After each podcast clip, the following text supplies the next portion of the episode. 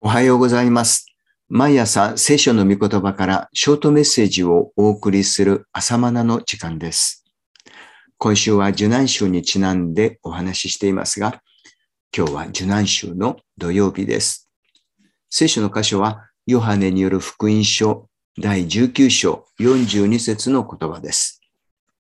その日はユダヤ人の準備の日であったので、その墓が近くにあったため、イエスをそこに収めた。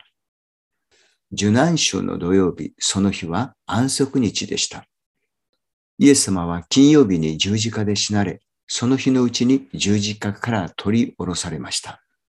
その日は準備の日であったのでと記されていますが、安息日を迎えるための準備の日という意味です。安息日は立法によって何の技もしてはならないと定められているので、人々は安息日を迎えるために金曜日中にやるべきことをして準備をしたわけです。だから金曜日は準備の日です。そんな慌ただしい金曜日にイエスは死なれたので、金曜日中に葬らなければなりませんでした。そのため、形状の近くにある園の墓にイエスの遺体を葬ることにしました。ヨハネ19章の41節です。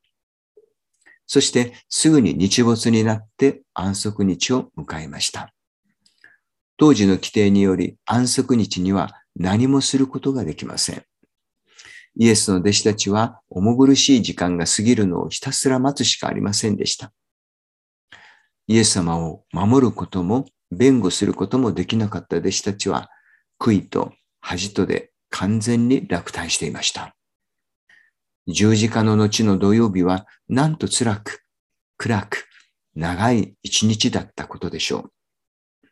また、弟子たちは次は自分たちが捕らえられ、殺されるのではないかという恐れで満たされていました。弟子たちの心を表すかのように、自分たちのおる部屋の戸は固く閉ざされていました。実は、聖書には十字架の翌日である土曜日の記述がありません。それはまさに弟子たちの重苦しい状況を表しているかのようです。何もできない、何もする気がしない、無力で落胆しきった弟子たちを表すかのようです。何もすることのできない一日があります。でもそれは復活の前日であることを忘れないでください。固く心を閉ざすような一日があります。しかしそれは復活の前日だったのです。私は何もできなくても、神は着々と復活に向けて見業を進めておられます。それが受難週の土曜日です。十字架と復活の出来事の間には何もできない落胆の一日があるのです。さあ、明日は復活日です。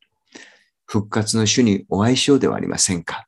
主イエスは復活の命を与えようと準備して待っておられます。今日は以上です。それではまた来週お会いしましょう。